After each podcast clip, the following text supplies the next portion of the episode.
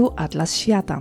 Podcast, który opowiada o świecie przez pryzmat wydarzeń, zjawisk społecznych, politycznych oraz kulturalnych. Powstawanie podcastu możesz wesprzeć wpłatą w serwisie Buy Coffee pod adresem buycoffee.to łamane atlas myślnik świata. Serdecznie dziękuję. Przed mikrofonem Anna Matwsewicz. Zapraszam.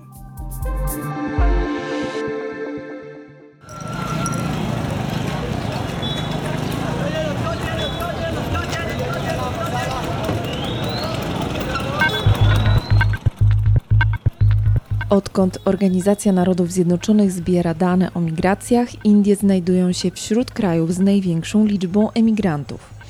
Według statystyk z 2020 roku aż 18 milionów osób pochodzących z Indii mieszka poza granicami swojego kraju. Jednocześnie liczba ta jest znikomym procentem całej populacji Indii i skala emigracji zagranicznej jest znikoma w porównaniu z migracjami wewnątrz kraju. O tym, jak, dokąd i dlaczego migrują Indusi, rozmawiam z Weroniką Rokicką, wykładowczynią na Wydziale Orientalistycznym Uniwersytetu Warszawskiego, autorką książki Indie kraj miliarda marzeń. Dzień dobry. Dzień dobry. Przyznam się, że kiedy myślę o indyjskich migrantach, to w pierwszej kolejności mam przed oczyma y, tak stereotypowo społeczność indyjską w Wielkiej Brytanii i w Stanach Zjednoczonych. Mi się wydaje, że y, bardzo wielu Indusów mieszka w tych krajach, ale tak naprawdę z Twojej książki wiem, że najbardziej intensywne szlaki migracyjne Indusów znajdują się wewnątrz kraju, w Indiach i nie są e, wcale nowym zjawiskiem. Opowiedz proszę, jakie kierunki czy formy migracji są w Indiach obecnie najważniejsze i najbardziej może widoczne? Zdecydowanie najbardziej widoczna jest migracja ze wsi do miasta. E, Indie są jednym z tych krajów, w których wciąż większość e, mieszkańców zamieszkuje tereny wiejskie to się bardzo dynamicznie zmienia i będzie się zmieniać, trochę tak jak to zmieniało się na przestrzeni XX e, wieku w Polsce. E, w Indiach to obecnie wciąż jest, e, no ta dysproporcja jest duża, dlatego że na wsi mieszka 65% mieszkańców Indii, a 35% w miastach. I wiemy już z dynamiki tego procesu, że to jest taki proces, który przyspiesza i coraz więcej będzie tych migrantów ze wsi do miasta, aczkolwiek nie jest to zjawisko nowe, e, bo to jest zjawisko, które się zaczęło z tak dużą dynamiką mniej więcej 100 lat temu. I rzeczywiście to jest zjawisko najbardziej widoczne, dlatego że tych migrantów często po prostu widać w tych miastach. Może nie na pierwszy rzut oka, ale jak już e, tam się mieszka, czy jest się takim wprawnym obserwatorem, to widać tych migrantów, e, bo to są osoby, które często się odróżniają kulturowo czy językowo od większości mieszkańców danego miasta, ale też to są osoby, które e, odróżniają się tym, że pracują w bardzo e, niskopłatnych pracach, czyli na przykład na budowach, e, drobnych usługach, jako robotnicy niewykwalifikowani. Często to są osoby, które też trzymają się razem, razem zamieszkują na przedmieściach, często w takich ubogich osiedlach. I to jest zdecydowanie najważniejszy szlak migracyjny. To jest też szlak taki, mm, to jest ten, też ten kierunek migracji, o którym też władze indyjskie myślą, że to jest ta przyszłość i że miasta indyjskie indyjskie będą się rozwijać i ludzie będą tam migrować i to jest do pewnego stopnia taki proces, który jest no, zaplanowany o tyle, że wszyscy wiedzą, że to musi prędzej czy później e, nastąpić. E, I ja w mojej książce skupiam się na tej migracji wewnętrznej i przede wszystkim na tym ruchu ze wsi do miasta, bo to jest ta przyszłość. Natomiast migracja zagraniczna wciąż, mimo że to skala jest jak gdyby mm, niewielka, to nie znaczy, że ta migracja nie odgrywa szczególnej roli. Z tym, że oczywiście to już nie jest migracja do Wielkiej Brytanii czy do Stanów Zjednoczonych, bo to, to były szlaki migracyjne szczególnie w latach 60. czy 70. i dzisiaj ci no, pozornie nam wyglądające, osoby pozornie wyglądające na migrantów w Wielkiej Brytanii to są obywatele brytyjscy indyjskiego pochodzenia. Tak, kolejne pokolenie. tak, tak, tak, więc oni też już nie mają e, indyjskiego obywatelstwa, więc jak gdyby dla Indii też są obcy już, mm byśmy powiedzieli. E, I Indie często są dla nich też obce, to nie, nie mam wątpliwości. Natomiast ciekawy jest ten szlak migracyjny Indusów do krajów Zatoki Perskiej i wbrew temu, co mogłoby się wydawać, ci migranci to to nie są tylko robotnicy, na przykład teraz przy okazji prawda, mundialu w Katarze dużo się mówiło o tych robotnikach, którzy budowali stadiony, więc to nie są tylko tacy niskopłatni robotnicy, ale też całe rzesze Indusów wykształconych migrują na, do krajów Zatoki Perskiej, żeby tam pracować w, właśnie w Dubaju czy w Arabii Saudyjskiej, żeby pracować jako księgowi w branży logistycznej, czy jako menadżerowie na bardzo różnych szczeblach. Więc ta migracja też jest ważna, głównie ze względu na to, że ci migranci oczywiście wysyłają bardzo dużo pieniędzy. Kiedy mówimy o emigracji zagranicznej, właśnie do krajów Zatoki Perskiej, to zwracasz w swojej książce uwagę na to, że często się zdarza tak, że y, dominuje emigracja z jakiegoś konkretnego, określonego regionu. Dlaczego tak jest? E, przede wszystkim dlatego, że tak jest y, łatwiej migrować. I te, tak też było przez wieki w historii Indii, że bardzo rzadko migrantami były poszczególne osoby oderwane od swojej grupy językowej, etnicznej czy no, kastowej też pierwotnie. Tylko zazwyczaj były to, było było to tak, że jakaś grupa niewielka migrowała w inne miejsce, a następnie sprowadzała inne osoby, e, żeby też pracowały w tym nowym miejscu i no, często zarabiały pieniądze i te pieniądze wysyłały i one docelowo i tak lądowały w Indiach. E, I teraz też tak jest i e, to sprawia, że mamy takie regiony jak południowoindyjski region Kerala, z którego dwa miliony mieszkańców wyemigrowało do krajów Zatoki Perskiej i e, stale wysyła pieniądze, bo to nie jest migracja, która powoduje docelowo, że te osoby zostają tam na miejscu. E, zresztą kraje Zatoki Perskie to też są kraje, w których bardzo ciężko jest zostać obywatelem tych krajów. E, w związku z tym to są osoby silnie cały czas związane ze swoim regionem pochodzenia. I e, właśnie ciekawe jest to, że to częściowo się wiąże oczywiście z tym, że Indie są wciąż takim społeczeństwem, w którym kolektyw odgrywa ważną rolę, to znaczy rodzina, społeczność danej wsi czy miejscowości. To wciąż są takie ważne punkty odniesienia dla e, jednostek, e, dla ludzi. I w związku z tym te relacje są bardzo takie silne, czy stosunkowo silne. I w związku z tym ta migracja właśnie często przebiega w ten sposób, że jedne osoby ściągają drugie. Nagle powiedzielibyśmy, no tak, w skali Indii migracja zagraniczna jest no, zjawiskiem stosunkowo mało ważnym, bo tych migrantów e, w skali populacji jest niewielu, ale jak sobie popatrzymy na konkretne regiony, to nagle okazuje się, że dla tych regionów, a szczególnie nawet dla mikroregionów, to czasami może być e, zjawisko niezwykle ważne. Ja teraz e, niedawno byłam w północnej Kerali i to było dla mnie niezwykle ciekawe. Nagle znalazłam się na wsi w Indiach, która była niezwykle dostatnia. Tam były takie domy, których nawet, e, nie wiem, na jakichś, na przedmieściach polskich miast, gdzie mamy e, osiedla domów jednorodzinnych e, budowanych przez bogatych ludzi, nie widzimy takich wielkich domów. I to są domy autentycznie pobudowane za pieniądze, zarobione w krajach Zatoki Perskiej właśnie przez tych wykwalifikowanych pracowników, którzy tam wyjechali. I to jest zawsze taki model, że mężczyzna wyjeżdża z rodziny, a jego rodzina, żona, dzieci, rodzice zostają na miejscu i można powiedzieć, konsumują za te mhm. pieniądze. Wróćmy teraz do tej migracji wewnątrz Indii. Przeciętny migrant indyjski e, w kraju to jest mężczyzna z niższej klasy społecznej. E, dlaczego tak jest? Kobiety nie migrują? E, kobiety też migrują, aczkolwiek kobiety raczej migrują, e, ta skala jest mniejsza, kobiety migrują z dwóch powodów. Z jednej strony są to kobiety, które e, są wydawane za mąż w innym miejscu niż to ich miejsce urodzenia, zamieszkania pierwotne, więc to jest taka migracja, można powiedzieć, troszkę niezauważalna.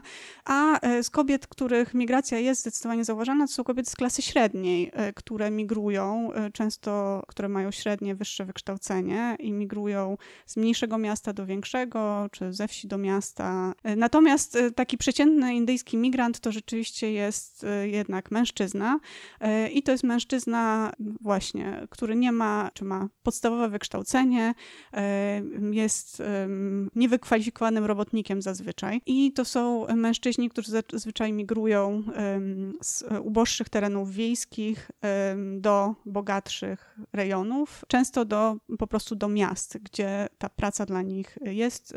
Przede wszystkim dlatego, że te miasta się bardzo dynamicznie rozwijają. Rozbudowują swoją infrastrukturę. Kiedy jesteśmy dzisiaj w dużych indyjskich miastach, to widzimy, y, że to są y, miasta, no to są miasta, które mają 300, 400, a czasami 1000 lat, a to są miasta w ciągłej budowie. Widzimy te powstające ogromne wiadukty, powstające metro, stacje kolejowe przebudowywane i to wszystko jest możliwe dlatego, że na indyjskiej wsi wciąż jest ogromny rezerwuar taniej siły roboczej. A czy z perspektywy mm, e, tych społeczności przyjmujących, czyli miast, e, do których duże grupy migrantów z innych regionów przyjeżdżają, czy z ich perspektywy to nie jest problem? E, czy też nie powoduje żadnych problemów czy wyzwań, jak się dogadać z tymi ludźmi, jak zaoferować im dobre warunki. Nie wiem, czy istnieją jakieś programy dla y, osób, które potrzebują wsparcia w integracji i tak dalej. No mówię oczywiście tu pewnie w takich e, kategoriach europejskich mocno. Jestem ciekawa, jak to jest e, w indyjskich miastach. E, takich programów e, dla nich nie ma i to byśmy powiedzieli, że z dwóch powodów. E, jeden powód jest taki, że ci migranci przybywają do tych miast mm, zdecydowanie w tym samym, według tego samego modelu, co przebiega migracja zagraniczna, czyli w jakiejś wsi jest pierwsza osoba migruje, ta osoba ściąga kolejną i kolejną i kolejną i w rezultacie w dużych indyjskich miastach są takie mikrospołeczności z określonych regionów, ale czasem też z określonej wsi, gdzie mieszkają mężczyźni, nie wiem, wynajmują jeden, nie wiem, pokój czy jedno mieszkanie i e, razem tam mieszkają i e, właśnie pochodzą z jednej wsi w jakimś regionie, który na przykład znajduje się tysiąc kilometrów od tego miasta, w którym e, mieszkają. I przez to też te potrzeby ich takie integracyjne są częściowo zaspokajane przez tę społeczność, dlatego że ci migrujący mężczyźni, oni zawsze mają tych innych swoich jakichś tam wujów, braci, kuzynów, którzy już już w tym mieście są i mogą ich wprowadzić e, w życie w tym miejskie. I te sieci bardzo dobrze działają. E, jest dość, dość dużo badań obecnie naukowych o tym, jak te sieci działają i się okazuje, że to jest naprawdę dość skuteczny system. E, on jest skuteczny dlatego, że umożliwia na przykład firmy tak naprawdę takie budowlane w Indiach nie muszą prowadzić żadnej rekrutacji do siebie do pracy, prawda? Bo ta rekrutacja dokonuje się samoczynnie, dlatego że te sieci społeczne działają. Więc pod tym względem to do pewnego stopnia dokonuje się samoczynnie, co nie oznacza oczywiście, że, że ten proces nie mógłby być trochę e, lepiej zorganizowany, czy jakoś zarządzony e, z punktu widzenia władz, e, czy to miejskich, czy lokalnych ogólnie, dlatego że jest pewnego rodzaju, może nawet nie niechęć, ale taki, taka świadomość obcości kulturowej, którą odczuwają, mam wrażenie, że nawet bardziej pierwotni mieszkańcy tych miast, to znaczy oni mają taką często się słyszy taką retorykę, że tak ci migranci przyby, przybywają, my ich potrzebujemy. Oczywiście, no, ktoś musi nam to metro wybudować, mhm. prawda, żebyśmy mogli e, wygodnie dojechać do pracy. E, ale oni często mówią innym językiem niż my, e, są ubożsi, e, są ogromne obawy, że ich przybywanie do miast powoduje wzrost przestępczości, takiej drobnej przestępczości. Więc te wszystkie obawy są, to są obawy, które my też powiedziałabym, że dobrze znamy, prawda, z europejskiego kontekstu, takie obawy przed migracją czy przed migrantami, więc one jak najbardziej są i to takie poczucie nieufności, obcości jest, a z drugiej strony, jak to Indiach często bywa, y, jest też takie poczucie, że, że my i tak jesteśmy takim zróżnicowanym społeczeństwem. Te miasta nigdy nie są też y, jednorodne, też jest w nich zawsze wiele społeczności. Więc ci migranci, którzy, którzy się znajdują w tych miastach, z czasem po prostu wrastają w to miasto i z czasem wszyscy już uznają ich za, no tak, to byli kiedyś obcy, a teraz są nasi.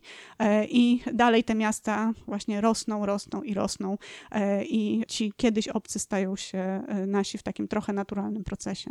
E, no i są, e, stają się elementem tej różnorodności, e, z której Indie słyną i którą tak bardzo cenią osoby przyjeżdżające, turyści do Indii.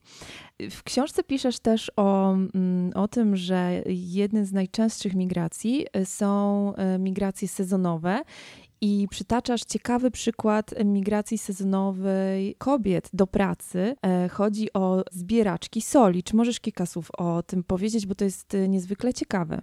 E, tak, to jest niezwykle ciekawe, bo oczywiście zachęcam Państwa do tego, żeby sobie poszukać zdjęć w internecie, bo to po prostu też niesamowicie wygląda, nie ukrywajmy. Ta ich praca niesamowicie wygląda. Ta praca to jest bardzo szczególny przykład Zatoki Kaczańskiej w Gudzaracie, takiego miejsca, które jest zalewane przez wody w czasie pory deszczowej, przez wody morskie, a następnie te wody morskie ustępują e, i mamy ogromne, ogromne połacie pokryte no de facto solą e, z tej słonej wody e, pozostałą, tylko tę sól trzeba zebrać. I jest, są określone społeczności, które w takim bardzo tradycyjnym procesie migracji co roku na pół roku przenoszą się ze swoich wsi, które są w pewnej odległości położone od tych solnisk, przenoszą się na te tereny, gdzie ta sól zostaje, zbierają tę sól, pracują przy tych zbiorach soli, a następnie wracają do, do swoich wsi, do swoich domów. To jest taki specyficzny też teren, dlatego że na tym terenie, gdzie ta sól zostaje, tam nie da się mieszkać, prawda, na stałe. W związku z tym te osoby muszą mieszkać gdzieś dalej, e, ale z drugiej strony są potrzebne, żeby tę sól zbierać i co roku e, wracają, żeby, żeby tę pracę sezonową wykonywać. I to jest taki bardzo tradycyjny e, model migracji, dlatego że to, to też e, są społeczności, które no, powiedzmy sobie, dziedziczą, prawda, ten zawód. E, I ciekawe jest też to, że to są głównie kobiety, no właśnie, które. Dlaczego tak jest? To nie są tylko kobiety, warto powiedzieć, więc to okay. nie jest do końca tak, że to jest takie zajęcie wykluczające całkowicie mężczyzn. E, jedną z, jedna z przyczyn jest bardzo prosta i to jest w ogóle zjawisko bardzo szeroko występujące obecnie w Indiach, ale też w innych krajach świata, e, czyli tego, że e, niskopłatne zawody w gospodarce wiejskiej wykonują kobiety. Mhm. I to jest oczywiście tak zjawisko feminizacji e, pracy i tego, że kobiety, e, kobietom często pozostaje do wykonania praca, która jest e, ciężka, a dużo słabiej płatna niż ta, która się, którą ostatecznie dostają mężczyźni. I o ile praca kobiet to w Indiach jest taki temat, o którym się no, też dużo dyskutuje, to ciekawe jest to, że w, tym, w tej gospodarce wiejskiej jest to w sumie taka oczywistość, że kobiety wykonują bardzo wiele prac i właśnie często są to prace niskopłatne. Mhm. No w Polsce też o tym przecież rozmawiamy, chociażby przy okazji y, o zawodzie pielęgniarek. To jest taki też klasyczny przykład y, gorzej płatnego zawodu wykonywanego głównie przez kobiety. Ale wróćmy jeszcze do Indii. Mam jeszcze jedno pytanie, bo kiedy mówimy o migracjach też tak ogólnie, nie tylko w Indiach, to coraz częściej mówi się też o migracjach e, spowodowanych zmianami klimatycznymi. I Indie, czy też właśnie Azja Południowa jest miejscem e, bardzo zagrożonym e, skutkami zmian klimatycznych, co prawdopodobnie spowoduje także migrację. Czy to jest jeszcze przed nami, czy możemy też zaobserwować obecnie migrantów klimatycznych w Indiach? E, nie, jak najbardziej jest to zjawisko, które dzieje się już teraz e, i to dzieje się już od, e, no z punktu widzenia Azji Południowej to już od dłuższego czasu. Tak naprawdę gdzieś tam takich pierwszych, no wtedy jeszcze się nie używało w ogóle tego słowa migrant klimatyczny, prawda, ale to zjawisko już było obecne w Azji Południowej tak naprawdę od lat 80., kiedy tereny, głównie delty rzek, zaczęły, szczególnie delta Gangesu i Brahmaputry, ta największa delta świata, zaczęła się, postępował proces zasalania się e, wód w tej delcie e, i to jest proces, który już widać od lat 80., więc tak naprawdę osoby, które tam żyją, e, można powiedzieć, że one już częściowo przeszły przez to, co przez to wiele innych regionów świata, ale też Azji Południowej dopiero teraz zaczyna przechodzić. I ta migracja już się dokonuje rzeczywiście.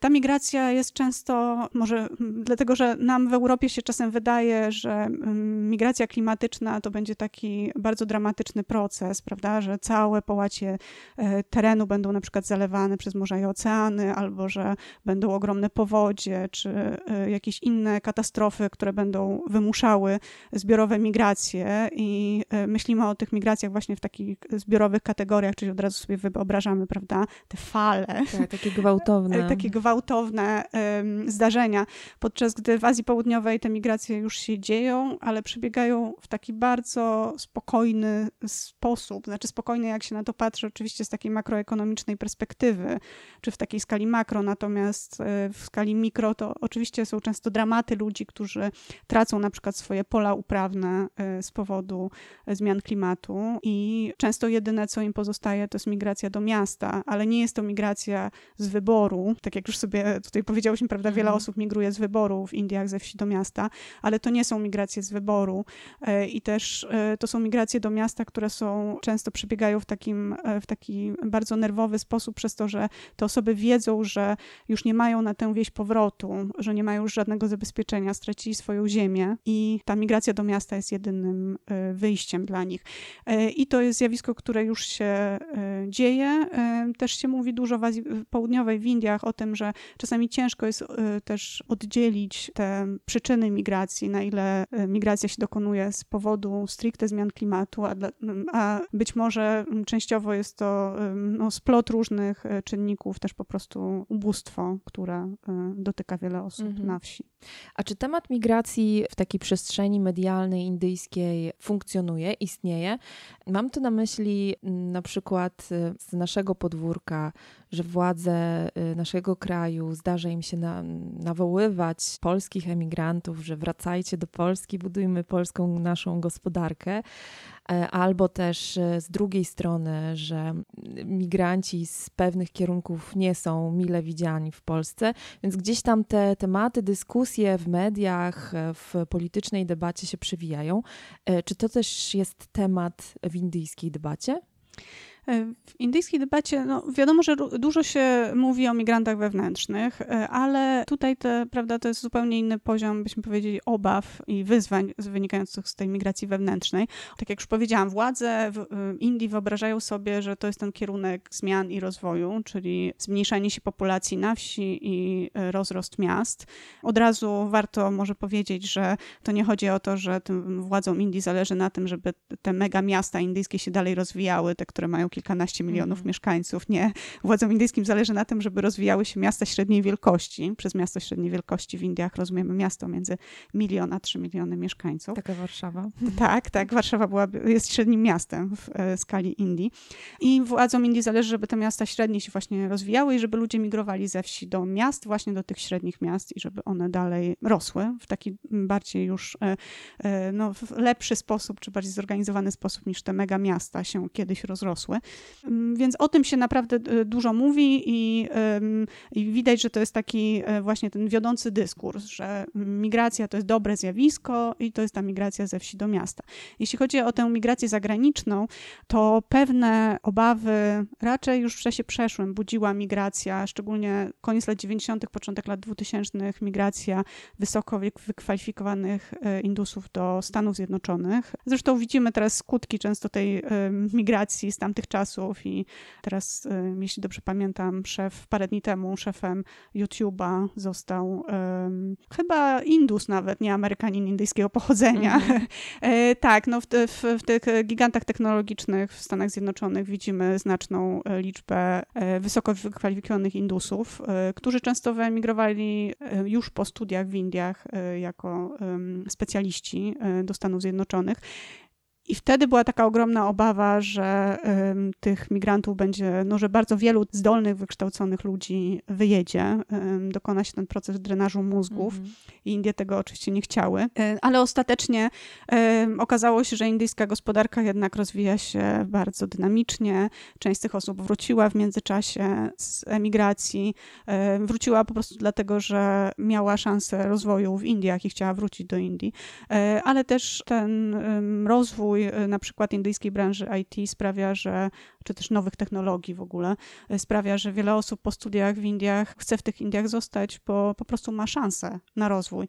I ci ludzie często migrują, ale już wewnątrz Indii, to znaczy kończą studia, y, załóżmy w Delhi, ale najlepsze szanse na, nie wiem, na pracowanie w firmie biotechnologicznej mają na przykład w Bengaluru albo w Chennaiu i migrują. Migrują 1500 kilometrów od swojego domu, ale migrują jednak wewnątrz Indii. I to jest też ten kierunek, który władze Indii zdecydowanie chciałyby zachować, żeby ci najzdolniejsi jednak w Indiach zostawali. Migracje to jest tylko jeden rozdział z Twojej książki. Ja słuchaczom i słuchaczkom e, zostawię w opisie do tej rozmowy link do wydawnictwa. Mm, książka się nazywa Indie, kraj miliarda marzeń i ukazała się w wydawnictwie Szczeliny. E, no a ja bardzo dziękuję za naszą rozmowę. Moim gościem była Weronika Rokicka. Dziękuję.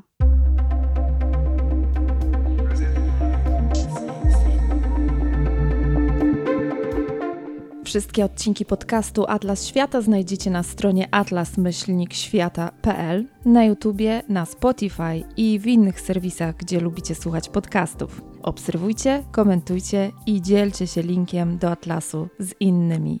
Ja się nazywam Anna Mocewicz. Dziękuję za uwagę i do usłyszenia.